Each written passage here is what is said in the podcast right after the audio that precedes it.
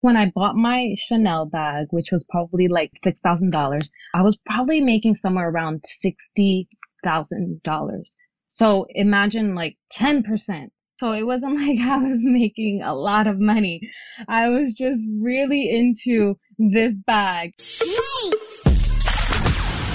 You're listening to the Winning to Wealth podcast, where you'll hear real stories from real people who are on the path to building real wealth. These stories will show you how to earn more money, pay off debt, start investing, and make better money choices so you can build wealth for your future. Now, here's your host, Michael Lacey. What's up, what's up, what's up, teammates? This is episode 43 of the Winning to Wealth podcast. And on this week's episode, you're going to hear a great story that really centers around developing new money habits. Joining me this week, I have the creator behind Investing Latina, the one and only Jully-Alma Taveras. Jully can be found on YouTube where she creates videos to educate women about personal finance, investing, and entrepreneurship. She hosts the Ask Me Money Things show on YouTube where she answers questions from her viewers on how to manage their money more efficiently. She's a contributing editor at Next Advisor, which is in partnership with Time, where she writes about personal money stories from the lens of an immigrant Latina. Now that's quite a background, but Jully didn't start off this financially savvy. Jully did have some money challenges in her early adulthood, but as you can see, that didn't stop her. Those money challenges are what forced her to create the necessary habits to go from super spender to savvy investor. Now, I'm excited for you to hear from Jully. So before we jump in, there's one thing you've got to do. I want you to be in the loop whenever we drop more interviews like this one. So wherever you're listening to this, reach up and gently tap the subscribe button to keep hearing these great stories. All right, now let's jump right into my interview with Jully-Alma Taveras from Investing Latina. So, Jully, I am excited to have you here with me today. I'm a big fan of yours on Instagram. I love, love, love your feed. You're always entertaining, but informational at the same time. So, I'm excited to kind of hear you in this podcasting medium and share your journey with the audience as well. Thank you. I'm so excited to be here. I, I love talking about this stuff, and I also have so much respect for all the work that you do. So, thank you for inviting me. You know, in in doing the research that I did for this episode, I came across something something you said where at one point you spent like $1,300 on a pair of shoes. I want to know, like, did you grow up in a household where like that kind of spending was the norm? Or was that something that you kind of stumbled into in, in your early adulthood? I feel like I definitely did not see my mom buying $1,300 pairs of shoes, but I did see her shopping a lot and my dad as well. Uh, we love looking good. And that's kind of what my mom has kind of set an expectation of like, oh, you know, you go out, you have to be very presentable and you have to make sure that, that you are uh, you know, projecting your best self. And that's something that has always kind of been very important, I think, for our family. But it, the thirteen hundred dollars shoes. I don't. My mom was not proud of that. she was like, "You're crazy." She's like, "How could you do that? That is there is no need for that." Uh, but it was something that I did kind of develop in the fashion industry. So that's actually what I studied and what I love and have always had a passion for. Like I went to the high school fashion industry and then I went to college for design.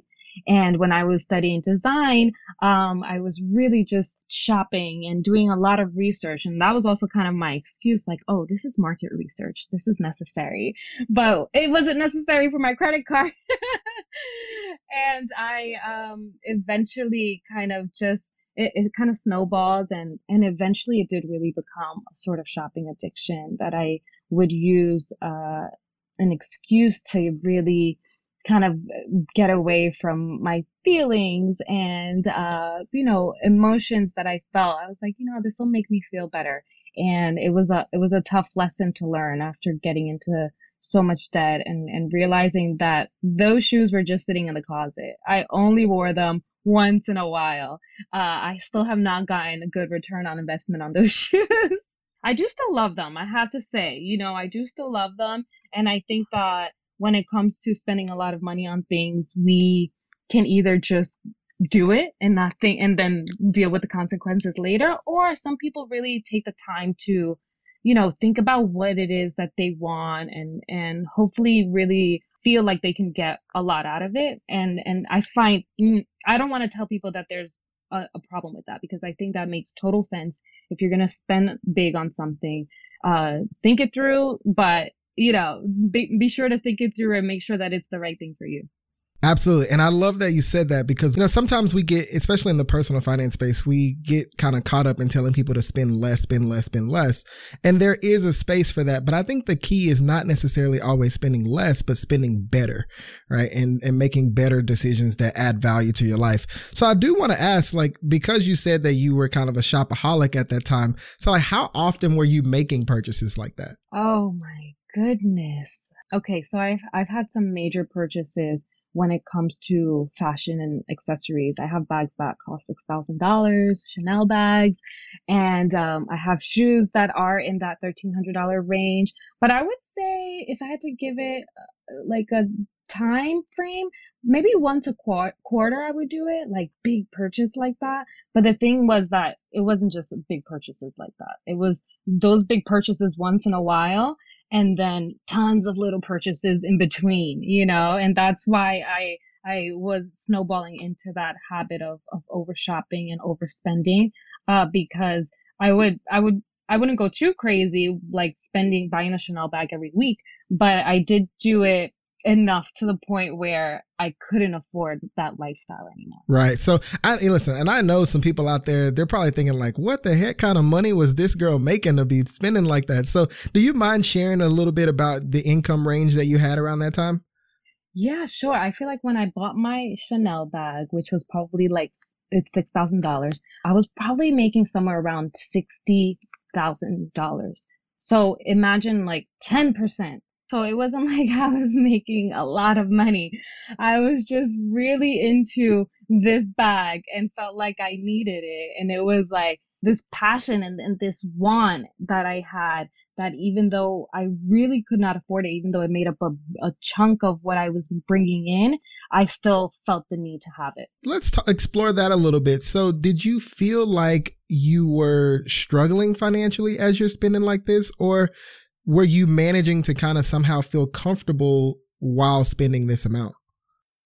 I don't think I felt like I was struggling until it really all kind of hit me at the end of it. You know, I felt like, oh, you know, credit cards, whatever, you just pay them off whenever. And that's kind of the the mindset that I kind of got from my parents. Like we live our whole lives in debt. So for me, it kind of thought I thought it was okay for a very long time. I was like, you know, I'll just put it on my card and I'll pay it off when I can. I'll pay minimums. But then when I realized that I was paying minimums and the price, the, the amount wasn't going down, I'm like, wait a second, there's something wrong here. so it's it's so funny because it was kind of like that that lack of education when it comes to uh, financial literacy that it, I, I had to kind of really figure out on my own but I don't think that I I felt like I was struggling. But the struggle did come when I made the decision to get out of that debt. I was like, you know what, this this is not cute. Like it doesn't matter how many shoes I have in this closet. Like these numbers are looking crazy right now, and I have to do something about that. So was there like a, a big moment? And and the reason I asked this question is because I know, like for me, I grew up seeing poor spending habits as well. Mm-hmm. And it's really hard to break those when they're so ingrained in you. It, it, almost feels like swimming upstream, right? Yes. So like for you, I mean, what was that moment where you said, okay, something's not right. I need to go in a different direction? So in hindsight, and I, I don't think this was something that at the time I really realized, but my father did get sick in uh, 2013. And that really kind of impacted how I started to think about things and realizing that I've always had my parents, they've always been there for me. I lived with them through college because I decided to stay in New York and and I commuted to college. I didn't for some reason I thought that living on campus wasn't worth the money. I don't know. Thank me. I guess I, I made some sort of good decisions back then, but I was like, no, I'm just gonna work like commute and enjoy my mom's food at home. Um, but then when that happened, it was a little bit of a it was a slow wake up call where, you know, it took me probably another year and a half, two years of him going through all of his treatments for me to kind of realize like, you know, you're not always going to have the support. So back then I could really depend on them if something were to happen. But I figured if something were to happen to my dad, who would take care of my mom? You know, and I'm the oldest of three girls.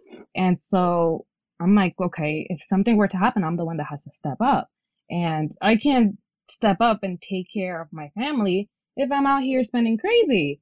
So it, it was, it was slow, but it, it definitely in hindsight, I realized that that was kind of a little bit of a turning point in how I, how I decided to switch up how I was spending my money and just kind of reprioritizing the uh, important things. Okay, so as you say, reprioritizing the important things, like what were some of those initial habits that you had to develop or change to start moving in the right direction? I think initially it it really started with dining out because I did it and it was just kind of like, oh, it's it's what I do. I buy breakfast, I buy lunch, I buy dinner, out, out all the time, out. And I think that was one of the first things that I'm like, wait a second, I'm looking at my bill and I feel like it was, one year it was like ten thousand dollars for the year where I look back and I'm like, what? I spent ten thousand dollars dining out on restaurants? Like, I don't even remember these moments. so it was that was probably one of the first habits that I was like, uh, this this is not gonna work because if I really want to pay off this debt, I have to start cutting back. And I think that was probably one of the, the first things that I did. So, uh, you know, and I know from firsthand experience that that is not easy because the first month that I ever sat down and really tracked my spending, did a budget, that sort of thing, I realized that I had spent more money on food than rent the previous month. Mm, wow. And undoing that was so hard because it was so convenient. And what I learned is like I wasn't managing my time well. So I was always grabbing stuff on the go and, you know, doing yes. all this stuff. So, talk a little bit about undoing that habit, like what that was like for you. It was tough for sure because I feel like even twice a week I would go out with friends after work and just kind of uh, catch up and and try new restaurants. And I live in New York. I mean, it's we have new restaurants every single week, and there's always something new going on, and it's so tempting to. I like I love looking up the New York Times list for new restaurants, and we would always end up going there, which is why it was ten thousand dollars for that year. Um, but mm-hmm. I I think that just doing a little bit less of that, eh, I started, you know, because it's really about every all the information that you take in. The information that you that you take in really has an effect on your output and what you do. And so I was like, you know, uh, let's. Uh, I'm not gonna be checking that list all the time. So I feel like I, I cut back on that, and I really had to say no to people and friends. And I think that that was something that I was not used to. I'm a very yes type of person. I'm a very positive type of person, which is a great thing. Uh, I'm optimistic. I I see uh, the silver lining in situations, and that's a good part of it. But a, a a bad part of it is that I also am afraid to say no to people, and that was a lesson that I had to learn. And it did really affect my relationships with my friends because it's like, oh, you don't want to hang out with us and it really wasn't that. And I had to like slowly kind of try to explain that. And I wasn't straight up about it. I wasn't like, oh, it's because I'm trying to pay off debt. It was more so kind of like, you know, I, I have other things to do. So I really avoided these type of conversations that I, I kind of wish I tackled because it's such an important thing.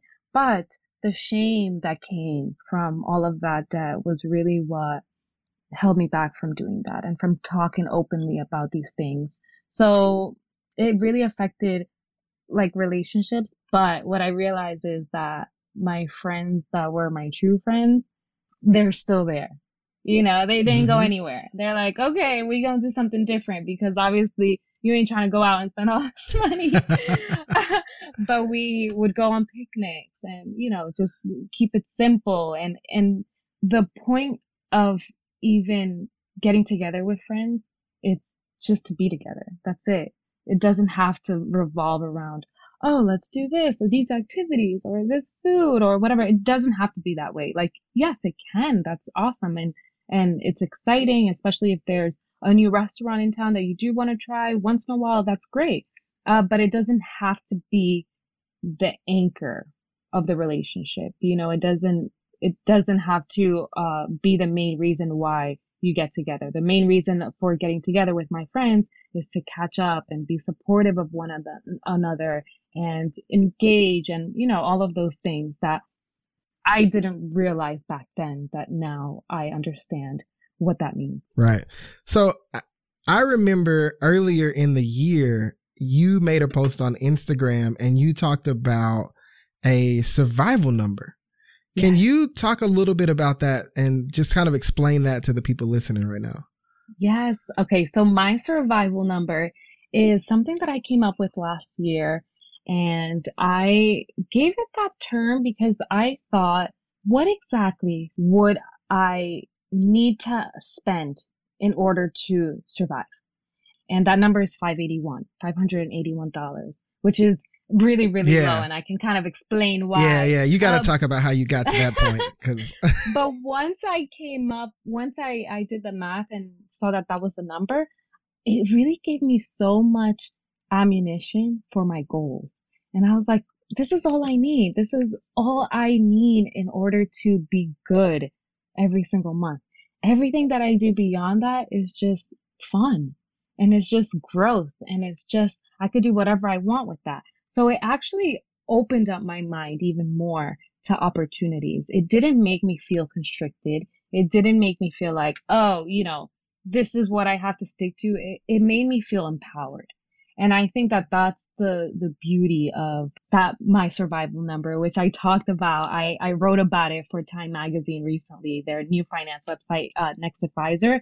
And I created a simple budget for, budget sheet for it, which is free and you all can use it. You can download it. It's super easy to use because I'm a minimalist and I don't like super complicated things. I'm not the type of person that has a binder as a budgeting tool.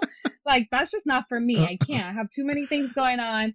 I, I need the basics. And that's also why I love my survival because it, it really revolves around simplifying your life. Okay, so I'm not gonna let you slide off without yeah. talking about how you got to that point, and and and let people know where you live too, because it's not like yes, you live yes, out yes. in some little podunk town. Like you live in a very expensive place with a number like this. Yes, I live in New York. I live in in Yonkers, New York, which is just north of the city, and the reason why my survival number is so low is because I only pay $86 of rent every month.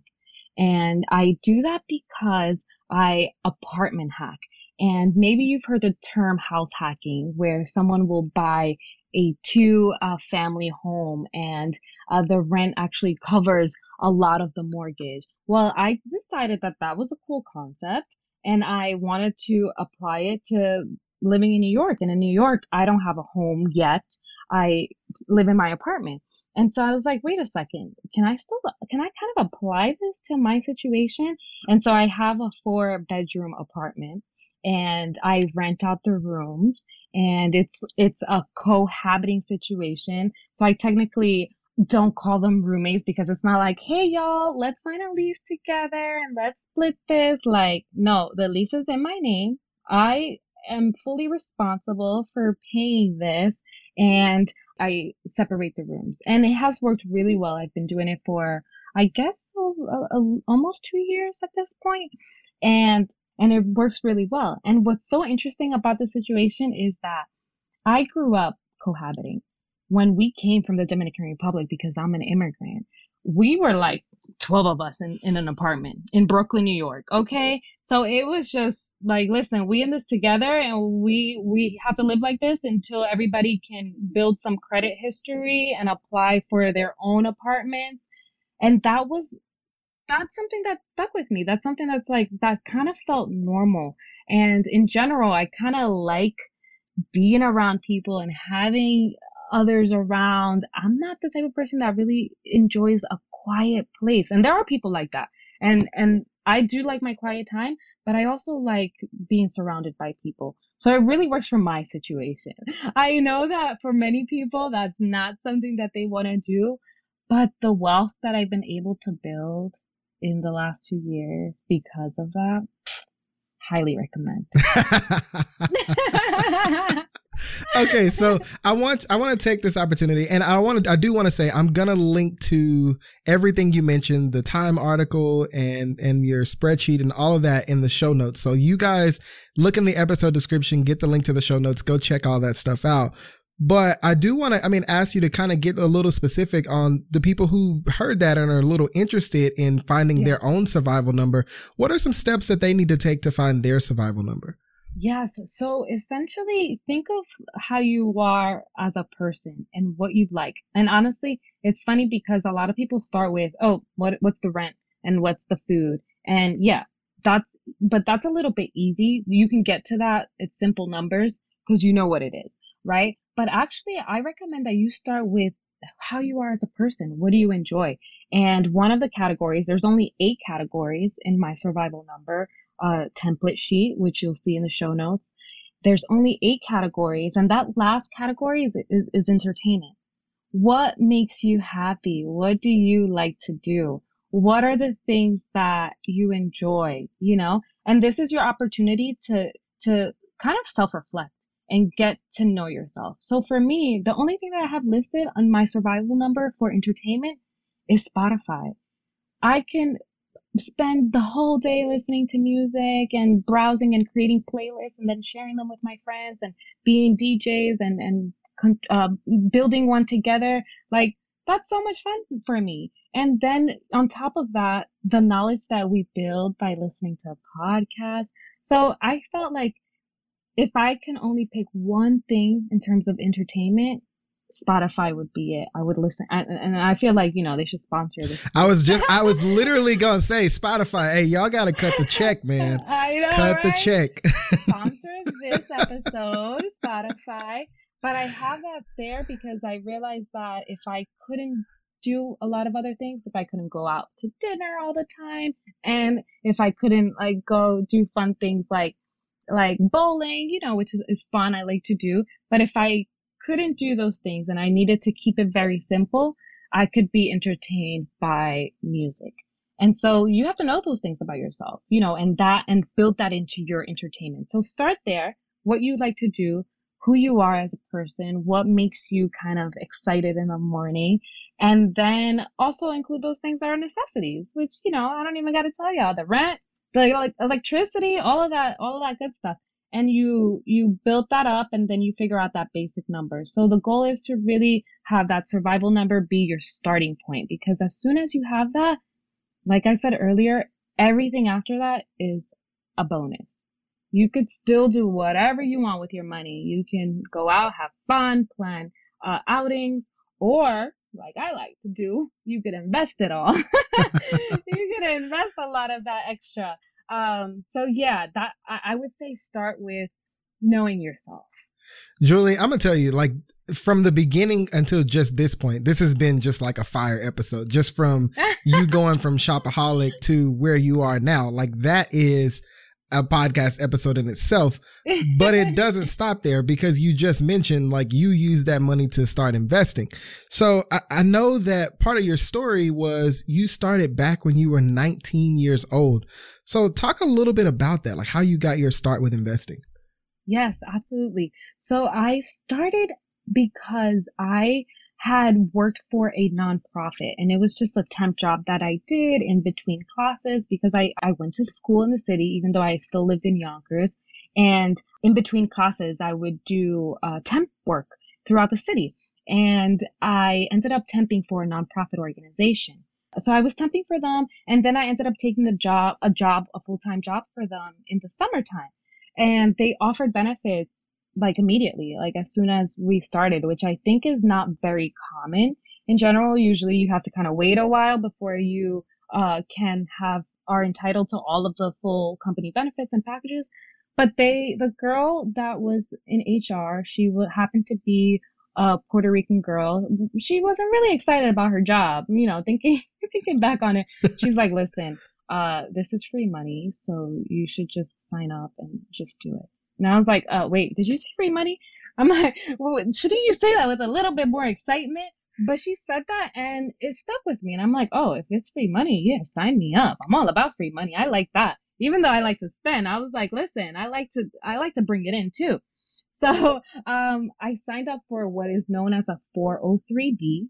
It's a 401k version, but for ni- for nonprofit organizations. And I signed up for that. I was 19 years old, no idea what I was doing. I had no clue what I was doing, and I uh, started investing fifty dollars per paycheck, I believe it was, and and now I invest 500 plus dollars a month into uh, retirement. So that is a retirement account. And I started small. I had no clue what I was doing. I was like, yeah, uh huh, sounds good. Okay. Free money. I like that. So, okay. So you started small. You started with 50 bucks. So, yeah. And you said that you've learned a lot since then. So where did you start to learn the different techniques and strategies that you use today for investing? Yes.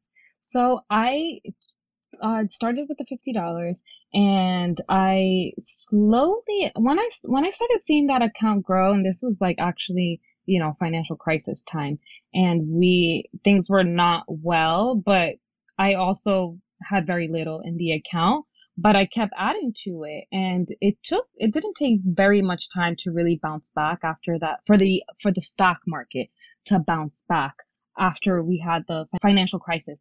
And I'd like to see that money that amount go up.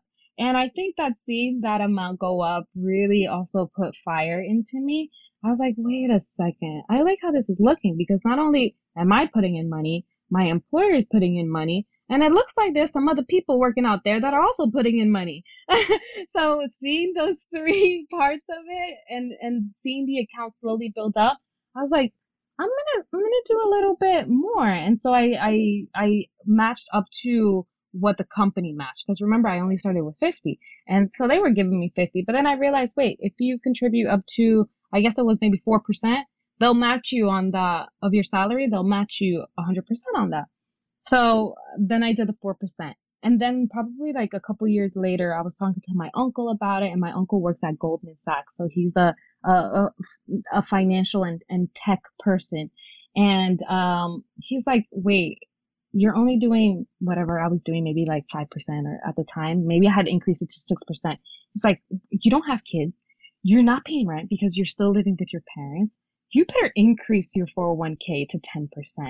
And I was like, you know what? You're right. You're right. and and I did that and it was one of the best decisions I made because the timing happened. You know, we can't time the market. Just consistently invest and you'll be you'll be good to go. So um yeah, I, I started to increase it and then I also started reading my statements. And I encourage you to do that. If you're reading if you're listening to this right now, open up that email, open up, log into that account, look at your statement, see what you're invested in. And you're going to realize that, oh, wait, I have some Google, I have some Apple, I have some, you know, these are companies that uh, they're the best companies in our, in our country. And you are invested into them. So I think when, when you can see that and you can get a little bit more detail behind those $50 that you're contributing, then you become a little bit more involved. So, as a result of that, right? So, you start with the workplace plan. I mean, how has your strategy evolved since that time? Mm-hmm. Well, a big thing is that I actually no longer work for a corporation. So, I no longer have access to a 401k or a 403b. I work for myself now and I've been doing that for two, two, three years at this point. And um, so I'm a consultant and I work in the fashion industry, and I'm also a writer and and producing on YouTube. These are all things that I do. I work for myself, so I don't have access to a 401k. What does that mean? That you have to think about things differently. You have to figure out, okay, wait a second. If I if there's no 401k for me, what is there for me? And what is out there for you is IRA, a SEP IRA, a solo 401k. These are all same instruments. They're designed for you to invest for that long term, for when you're going to retire.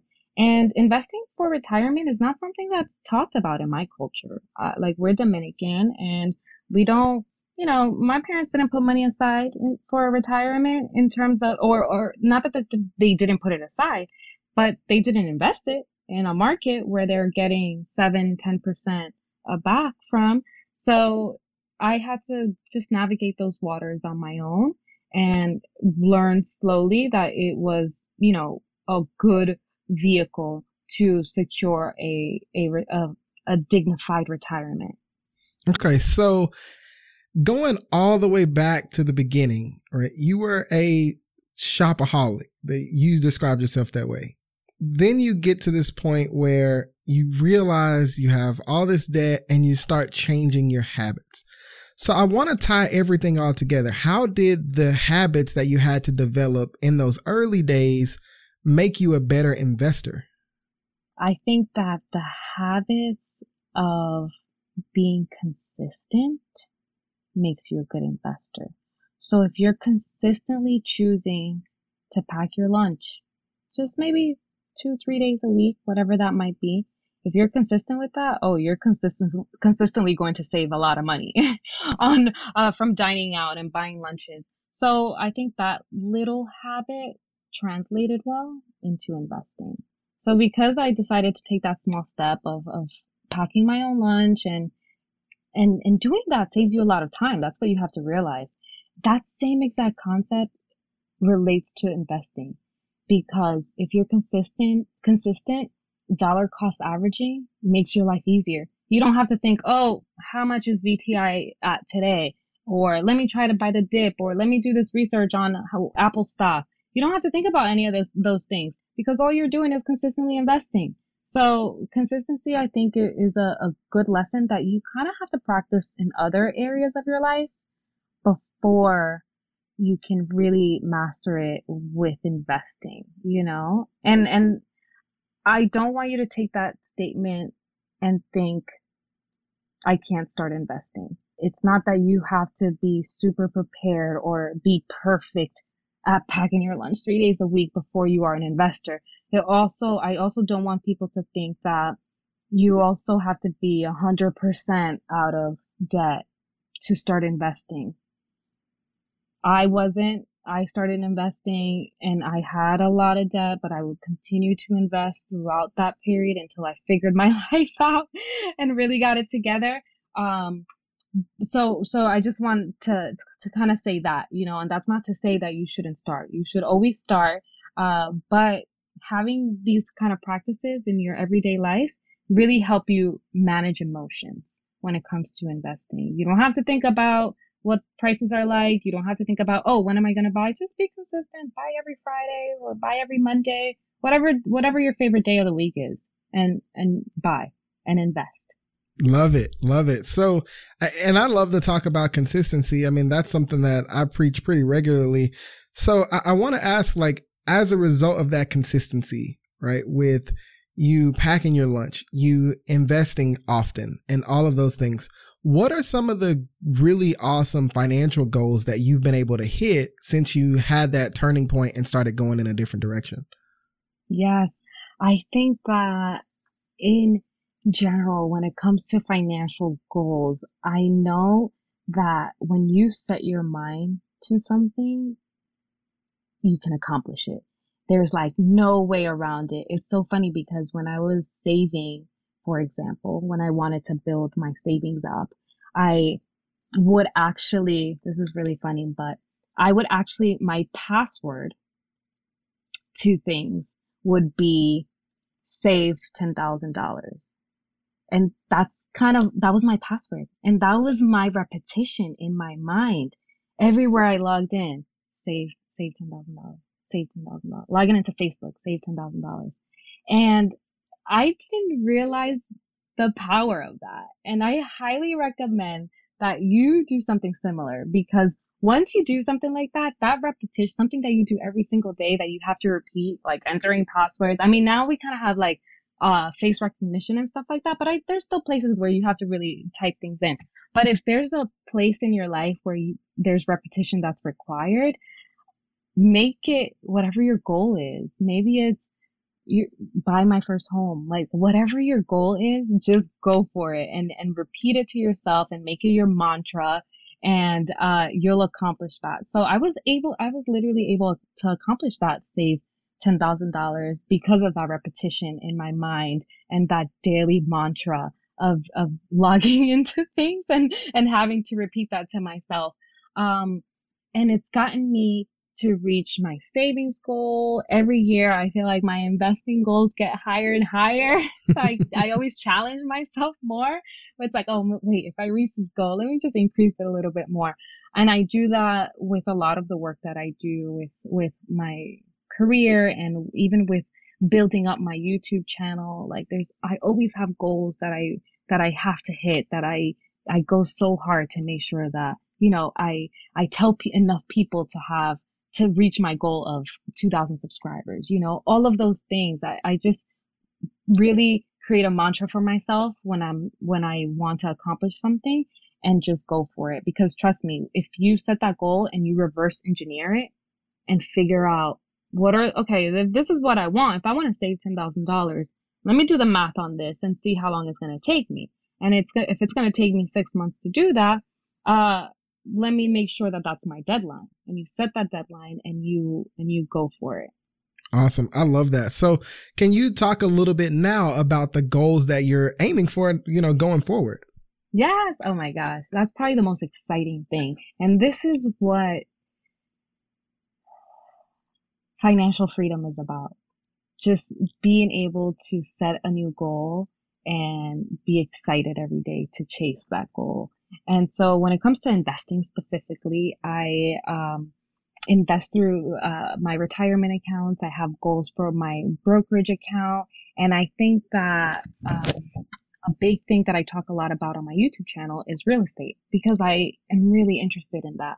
That's something that I try to learn a little bit more about every single day so that I can really break into that and, and build an, a, re, uh, a real estate investing portfolio. And that's kind of my next step. And this year I set a goal to save uh, $50,000 specifically in a, an account for real estate. And I'm trekking along on that. I feel like COVID-19 kind of kind of stepped into my plans and I was supposed to at this point have seen plenty of properties and and have done a lot of other things but uh, the goal is still there. And even if I don't reach that $50,000 goal, which it kind of looks like I won't for this year, it's still my goal and I won't stop until I accomplish that. And so once I have that goal, then I can really go to that next step of, okay, the down payment is here. I'm going to invest here. Let me do this research here. Let me connect with this person to learn more about this so that I can, I can just go full force on those goals. I guess the last question that I have for you is, is, it's something that I like to do with all my guests. I like to pose just kind of a hypothetical scenario based on your story. So I want you to talk to the person out there who maybe they want to start investing, but for whatever reason, they're struggling to find that extra money, whether that's from debt or whether that's from, you know, excessive spending or whatever. Um, what would you say to that person that has that desire, but right now they just can't see how to make that work? Three words simplify your life. Don't drive yourself crazy. Don't feel like you have to do everything all at once. That's just, it's not, it's not a good way to live. Take your time, uh, set some goals in different parts and, and, and also give yourself a little bit of grace and realize, like I mentioned just a little while ago, if I don't reach my, my money goal, that's okay. You you still have time. Life, trust me, life is long. It continues. We're living more every single day, which is another reason to invest for retirement. we live longer every uh, uh, as the years go by, thanks to technology and medical advances. You have time, so don't drive yourself too crazy thinking that you have to do it all at once. Start small, start with those $50. Uh, if you don't know where to open the account, look, there's two really great ones, Vanguard, Fidelity. You don't have to get too fancy. Just keep it simple. Simplify your life. And when, when you simplify you, your life, you realize that you don't need all those things that you were maybe shopping for. You don't, because you're already, you're covered. You have pretty, I'm pretty sure that everyone listening God willing, has their basic needs, you know? And if you simplify and focus on what your basic needs are and focus on that survival number for yourself, you will find a lot of gratitude and you will, um, find those extra $50 because trust me, that's all it takes. Start with 50 and, and you're going to see that soon enough, you're going to be at 100 and 200 and it's just going to keep going up. So find those $50 this month. You know, just, you know, we're, we're in August. It's August 2020. Find those 50, $100, open up the account, just open it, put the money in, and then figure the rest out. Awesome. Jully, hey, well, I've enjoyed talking to you so much. This has been a pleasure and an honor to speak to you. And I do want to give you the opportunity to share just everywhere uh, where people can find you if they want to connect with you as a result of hearing this interview. Yes, I am on YouTube. So I make videos all about money and investing, real estate, building credit. Those were the things that really inspired me to start that channel and they're the pillars of the channel and everything that I do, even if they're different topics, they revolve around that. So you can follow me on youtube.com slash investing Latina. You can follow me on Instagram, investing Latina. You can follow me on Twitter, investing Latina. So it's, I'm investing Latina everywhere. My name is Jully-Alma Taveras, also known as investing Latina. And I love to talk about money. Well, hey, if you guys want to hear more from Jully, be sure to go follow her everywhere she just mentioned. Also, if there's something that maybe you heard earlier in the episode that you might have forgotten about, just look in the episode description and find the link to the show notes page, or you can open your browser and head over to winningtowealth.com slash episode 43. It's there where I'm going to link to Jully's social media pages and again, all the stuff that she mentioned in this episode. So be sure to go check that out at winningtowealth.com slash episode 43. All right, so now it's time for the win of the week. And what I love about Jully's story is that she continued to constantly challenge herself to seek knowledge and really evolve. So, I mean, going back to the beginning of her story, Jully's family didn't teach her the best ways to handle money. She went and found that knowledge. She didn't really know what she was doing when she first started investing, but she sought wisdom from other people who did. Now she's in a place where she's the one sharing knowledge with other people. And so I want to say that you're doing a great job seeking knowledge and wisdom by listening to podcasts like this. But I want to challenge you to continue learning and growing around areas that you may not be strong in. You can download finance books for free on the Libby app, which is one of my favorites. There are other great money podcasts just like this one. And there are just so many other resources that you can use to grow in knowledge. So be sure to challenge yourself to continue growing, to continue evolving and all that great stuff on your wealth building journey. Now, again, if you enjoyed this episode, be sure to leave a five star review or just head to my private Facebook group over at winningtowealth.com slash teammates and we can talk about this particular episode. Also, if you're looking to start your own money transformation, head over to winningtowealth.com slash playbook and download my easy to follow money guide that lays out the simple steps that you can start taking to turn your finances around. Again, that's winningtowealth.com slash playbook for my money guide that's going to give you some simple steps that you can implement today to start turning your finances around. But hey, that's all the time I have for this week. So until we talk again, keep racking up those wins one at a time time. Take care.